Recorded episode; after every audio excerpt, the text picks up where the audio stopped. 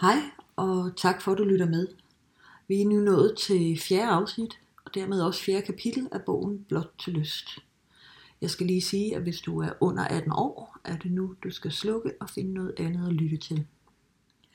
Udover fjerde kapitel, hvor vi skal høre Lili fortælle om sin indre tryghedsnarkoman, så kommer der to små anekdoter. En, der hedder Skoene, der vil sladre, og en anden, der er noget så utraditionelt som følelser under gangbanen. Vi starter med skoene, der ville sladre. Der er masser af både kvinder og mænd, der går i svingerklub med det ene formål at være utro. Og det er naturligvis ikke noget, svingerklubben blander sig i. Årsagen til, at mennesker er utro, kan være mange. Og hører man bevæggrundene, vil man indimellem opleve at få sympati for den, som gør det. Derfor har vi som svingerklub ingen holdninger til utroskab. Men vi har dog nogle holdninger til, hvordan man etisk set bør opføre sig, når man er utro. Blandt andet mener vi som en hovedregel, at man skal informere dem, man er sammen med, hvis man har en anden partner.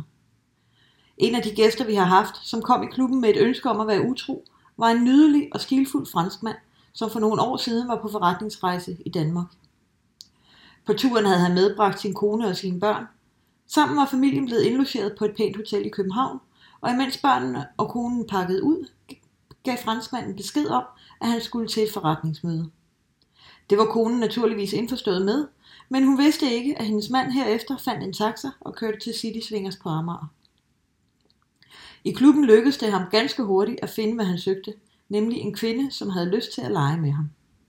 Efter sin succesfulde mission til klubben, vendte franskmanden tilbage til klubbens garderobe for at klæde sig på, men indså til sin store skræk, at han havde glemt at sætte sine sko ind i sit garderobeskab. 4-5 gange årligt oplever vi, at gæsterne får stjålet deres sko, og dette overgik desværre den utro franskmand på denne dag. Franskmanden måtte herefter springe ud i en taxa i strømpesokker og køre tilbage til sin familie på hotellet. Hele vejen til hotellet er der næppe nogen tvivl om, at mandens hjerne har knæet og braget for at finde en fornuftig forklaring på, hvorfor en stilfuld mand som ham kom hjem fra et forretningsmøde i strømpesokker. Hvad han forklarede sin kone, er der desværre ingen i klubben, som har fået gengivet.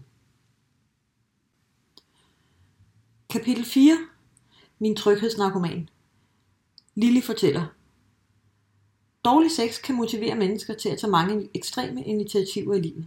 Og på dette plan er jeg et rigtig godt eksempel.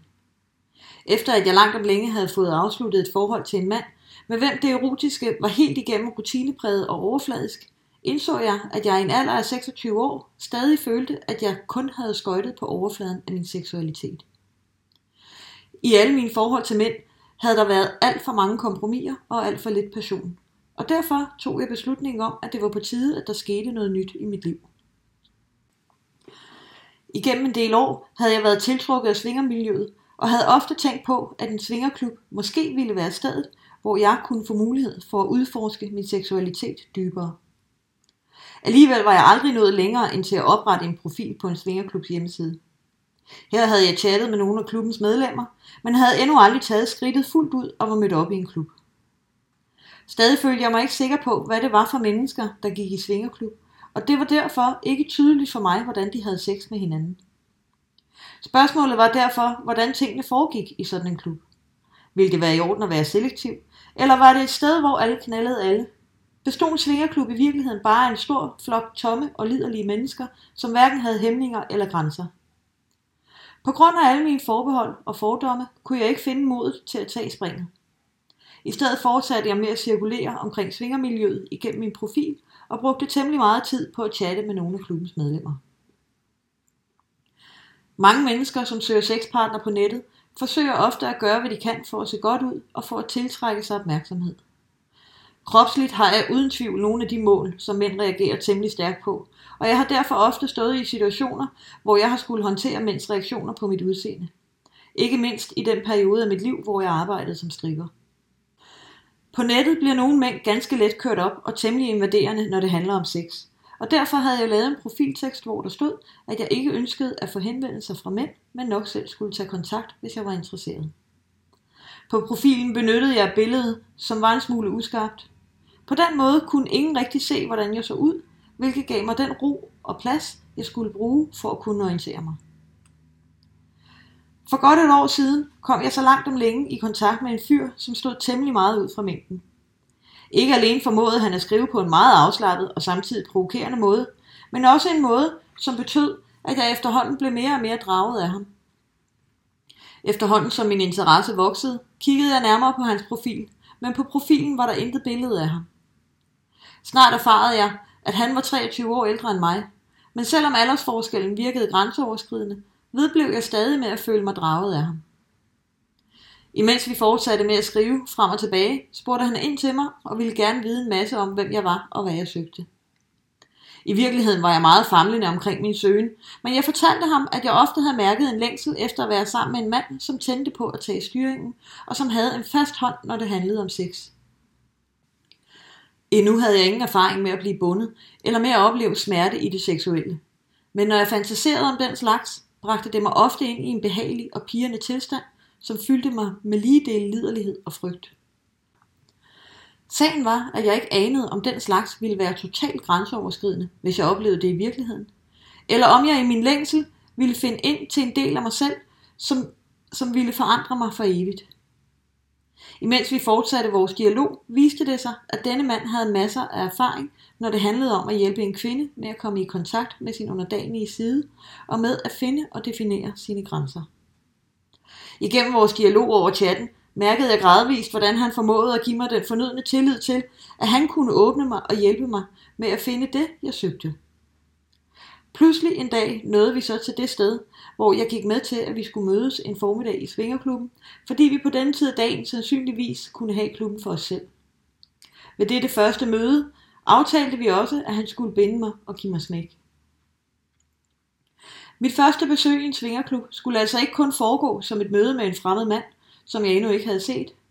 Udover dette skulle han og jeg også afsøge mine grænser med bondage og en regulær omgang smæk.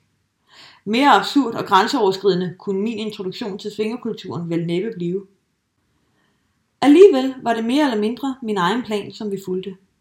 For at sætte prikken over i'et, havde jeg til med foreslået, at hvert inden i barn skulle give mig bind for øjnene, hvorefter manden skulle hente mig, føre mig ind i det rum, hvor det hele skulle foregå, og herefter sætte vores leg i gang. Sagen er, at det betyder en del for mig, hvordan en mand ser ud. Og da jeg ikke vidste, om jeg kunne tænde på den mands udseende, ville det være en del lettere for mig, hvis jeg ikke så ham, inden vi gik i gang. I stedet ville jeg lade min fantasi råde, og mine andre sanser tage over, og dermed kun være i stand til at dufte, smage, lytte, for slet ikke at tale om føle. Udover dette var jeg også gået med til at følge nogle forskrifter, han havde sat op. Nemlig at jeg skulle bære sorte netstrømper, stiletter, sort undertøj, og at jeg ikke måtte bruge læbestift. I dagene op til vores møde skrev han og jeg en del frem og tilbage, og fortsatte med at planlægge tingene mere detaljeret. På trods af vores sindrige plan, vidste jeg dog også godt, at vi aldrig ville kunne planlægge mine eller hans reaktioner på det, vi skulle lave sammen. Uanset hvad, kunne jeg ikke foregribe mine følelser eller alt det, mine sanser ville fortælle mig under mødet. Måske ville jeg få det dårligt, så snart jeg trådte ind i klubben. Måske ville jeg miste alle former for lystfølelse ved lyden af hans stemme. Måske ville en enkelt lille hændelse, en duft, en lyd, eller det at blive bundet, bringe mig ind i en tilstand af panik. Der skulle altså næsten intet til, før forventningernes store ballon ville springe, hvilket sandsynligvis ville få den konsekvens, at jeg aldrig nogensinde ville kunne få mig selv til at besøge en svingerklub igen. Selvom alting var planlagt ned til mindste detalje, var alting også åbent, og derfor havde jeg naturligvis temmelig svært ved at slappe af i dagene op til mødet. Om natten havde jeg stærke drømme eller lå søvnløs, og var skiftevis liderlig og vanvittig nervøs. Hvem var den mand, jeg skulle møde? Hvordan kunne jeg være draget af ham, når jeg ikke engang vidste, hvordan han så ud? Måske var alt, hvad der stod på hans profil engang fup. Måske var han en lille, fed, pervers gammel mand med et stort ordforråd og en særlig verbal evne til at trække unge piger ind i sit spænd. Uanset hvordan jeg vendte og drejede tingene, var det, var det et faktum, at jeg ikke kunne vide mig sikker på, hvem denne mand i virkeligheden var. Jeg kendte ikke hans stemme, hans duft, hans historie, hans krop, hans seksualitet, og kunne kun forholde mig til en endeløs række ord, vi havde skrevet frem og tilbage på en svingerklubs hjemmeside. Næsten alle ved, at menneskets seksualitet kan være forræderisk og kan indeholde skyggesider, der agerer destruktivt og helt modsat fornuften. Måske var den mand, jeg chattede med, en ganske velovervejet og intelligent person, men hvad ville der ske, når jeg var bundet, og han stod med pisken i hånden, havde total kontrol og var liderlig? Havde han overhovedet nogen empati? Kunne han mærke mine grænser, og ville han lytte, hvis jeg sagde stop? Udover dette kunne jeg jo heller ikke undlade at forholde mig til alle mine forhåbninger og drømme. Skriver man med en kommende date på nettet, er det ikke et ukendt fænomen, at man i sin begejstring skaber en masse illusioner og overser alle de røde lys, hvilket betyder, at man bliver meget skuffet, når man mødes. Hvis altså den date, man har glædet sig til at møde, overhovedet møder op. Som det fremgår, er jeg ingen kontrolfreak, men dette var nu alligevel grænsen. At jeg havde valgt at møde en fremmed mand på den måde, ville være svært at få andre til at forstå. Til trods for, at der tydeligvis var tale om en risikabel affære, vedblev min intuition med at fortælle mig, at dette var den helt rette mand, og at han kunne tage mig et nyt sted hen, og at det møde, vi havde planlagt, var min helt store chance. På den måde var jeg altså klar til at kaste mig ud et sted, hvor jeg med sikkerhed ikke ville kunne bunde. Nu skulle det langt om længe være slut med at være i forhold til mænd, som ikke havde fantasi, som ikke satte rigtig pris på det, en smuk kvindekrop kan give, og som kun tænkte på sex som et spil, der primært handlede om at tilfredsstille et behov i forbifarten. At jeg var afklaret med at tage en så stor chance, handlede naturligvis om, at præmien også var tilsvarende stor. Hvis denne mand var, hvem han gav sig ud for at være, ville jeg om få dage få mit første møde med min underdanige side. Som en lille sidegevinst ville jeg og en fremmed mand samtidig også sørge for at slå min indre tryghedsnarkoman ihjel. Langt om længe nåede vi frem til dagen for vores aftale, og da jeg vågnede den morgen, havde jeg sovet uroligt. Efter at være stået op, fik jeg morgenkaffe og kastede et blik i min indbakke på Svingerklubbens hjemmeside. Fra manden fandt jeg en besked, hvor der stod. På dette tidspunkt i morgen vil du have en meget øm røv og meget ømme brystvorter. Vi ses snart. Imens jeg læste beskeden et par gange, begyndte mit hjerte at galopere. Tankerne tog fart, og endnu en gang måtte jeg gennemgå alt den tvivl, jeg allerede havde gennemgået tusind gange tidligere. Efterhånden lykkedes det mig dog at få det intuitive og irrationelle til at sejre over fornuften, også selvom jeg allerede nu var rejst kilometer ud over kanten på min comfort zone. Udover kaffen kunne jeg intet som helst forned, og derfor gik jeg i bad, gjorde mig klar, barberede mig alle de rette steder, inden jeg begyndte min tur ind til klubben. Desværre viste det sig, at toget var forsinket, og da jeg ikke havde hans telefonnummer, var der naturligvis tale om ikke så lidt af en katastrofe. Kom jeg for sent, ville jeg uværligt støde på ham i barn, og på den måde ville hele min plan gå i vasken, inden den var kommet i gang.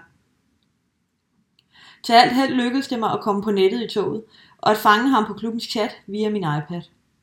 Dermed var dagens første katastrofe afværget, men stadig var der jo tusind ting, der kunne gå galt. Til sidst nåede jeg frem og stod nu foran indgangsdøren til klubben.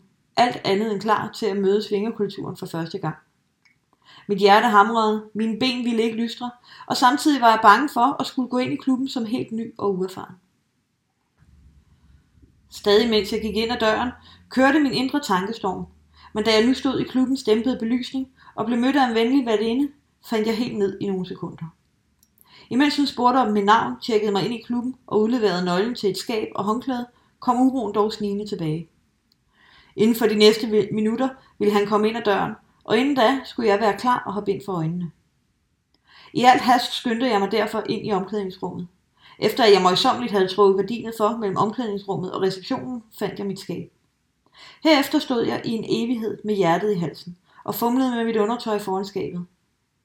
Endnu inden jeg var klar, kunne jeg høre døren ved receptionen gå, og instinktivt vidste, vidste jeg, at det måtte være ham. Gennem gardinet hørte jeg hans stemme, da han spurgte, om jeg var ankommet, og jeg hørte værtinden svare, at hun grundet diskretion ikke måtte oplyse, hvem der var i klubben. Den korte dialog ved receptionen gjorde mig om muligt endnu mere nervøs. I min fantasi havde jeg malet et temmelig detaljeret billede af den mand, og da jeg nu hørte hans stemme, lød den slet ikke som den mand, jeg havde forestillet mig. At jeg i min stressede tilstand skulle i gang med at justere mine forventninger til det, som var under opsejling, gjorde mig naturligvis endnu mere nervøs. Fra min plads foran skabet forsøgte jeg dog med al kraft at gøre min stemme helt rolig, imens jeg sagde, at jeg var ved at klæde om, og at jeg var lige ved at være klar. Kort efter gik jeg ind til inde i baren, gav hende et stykke stof, som hun skulle bruge til at give mig bind for øjnene med. Der stod jeg så, og var alt andet end klar til at få min første oplevelse i svingermiljøet, og min første indfuld. Om der var andre mennesker i baren eller resten af klubben, husker jeg ikke. Men jeg husker klart det gip, det gav i mig, da han tog mig i armen og viskede. Der kom du nok for sent til vores aftale, unge dame. Helt tavs stod jeg herefter med hamrende hjerte og mærkede, hvordan han med begge sine hænder udforskede min krop. Til sidst kyssede han mig, og imens han komplimenterede mit udseende og min påklædning, begyndte jeg at slappe af. Samtidig mærkede jeg, hvordan alle mine tusindvis af forvirrede tanker langsomt gled bort og efterlod mig i et tomrum. Et tomrum, der gav mig følelsen af at være lidt på afstand af mig selv. Imens jeg gled længere og længere væk, greb han mine hænder og støttede mig, mens vi bevægede os hen til en trappe og op på klubbens første sal. Snart gav lyden fra mine stiletter genklang i et større og åbent rum, som øjensynligt var hans og min destination. Først hjalp han mig til at finde et sted, hvor jeg kunne sidde, hvorpå jeg kunne høre, at han åbnede en taske og tog forskellige ting frem. Endnu havde jeg ikke sagt et ord, og pludselig var han ved min side og fik mig op at stå. Inden han fortsatte, spurgte han, om jeg var okay, men da jeg sagde ja, kunne jeg mærke, at mit hjerte slog så hårdt, at det truede med at springe op i halsen på mig. Efter at have sikret, at jeg havde det godt, bandt han mine håndled, trak rebet op et sted i loftet, hvilket betød, at jeg kom til at slå bundet med armene i vejret. Nu var jeg for første gang helt forsvarsløs og helt åben. Herefter gik vi i gang.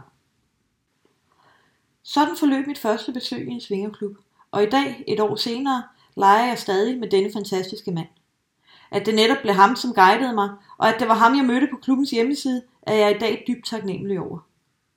Hele vejen hjem var jeg høj på oplevelsen, forløst på alle planer og klar til at gå i svingerklub dagen efter. I dag er jeg en trofast gæst i klubben, og har fået nogle gode venskaber, fantastiske elskere og en hel del erfaringer, og frem for alt, på denne måde lykkedes det mig for evigt at ændre mit mønster med mænd. Siden mit første møde i klubben har jeg ikke skulle tilbringe tid med partnere, som hverken har haft indføling, lyst eller fantasi til at give en kvinde en rejse, som lægger afstand til fornuften og som bringer hende helt ud til kanten af hendes grænser. Det var Lillis historie. Øhm, vi slutter det her afsnit af med en lille anekdote mere, der hedder Følelser under gangbang. Følelser under gangbang. Nogle af vores gæster kommer i klubben mange gange, før de begynder at falde til. For andre er der en umiddelbar oplevelse af at være kommet hjem. En gang fik vi en kvinde ind i klubben, som helt fra starten blev så optaget af gangbangs, at hun følte, at hun havde fundet sit nye hjem, og at hun sjældent ønskede at lave andet. Under et af sine mange gangbangs mærkede hun pludselig en helt særlig forbindelse til en af de 15 mænd, som var omkring hende. Manden tog hende på det tidspunkt bagfra, og samtidig kunne hun mærke, at han passede helt perfekt ind i hende. Dette betød, at hun for første gang nogensinde fik orgasme under et gangbang. Den pågældende fyr kendte hun så godt som intet til, og havde aldrig talt med ham, men havde alligevel set ham i klubben et par gange. Fyren fremstod altid som både genert og tilbagetrukken, og da hun selv er meget udadvendt, havde hun på intet tidspunkt følt sig tiltrukket af ham. At han havde tilmeldt sig hendes gangbang den pågældende dag, registrerede hun først i det øjeblik, at de havde sex sammen. Fordi hun havde mærket så stærk en forbindelse til ham i det seksuelle, valgte hun at tale med ham næste gang de mødtes i klubben. Under samtalen indså de begge, at de havde en fantastisk gensidig kemi. I de tre år, der er gået siden, har de været kærester, er flyttet sammen, og nu har, har nu også en plan for en fremtid sammen. Det var alt for nu i dette afsnit. Jeg håber, I vil lytte med næste gang, når vi når til kapitel 5, og Annette fortæller sin historie, verdens kedeligste liv, og ligesom nu krydret med et par små sjove historier fra City Swingers. Vi høres ved.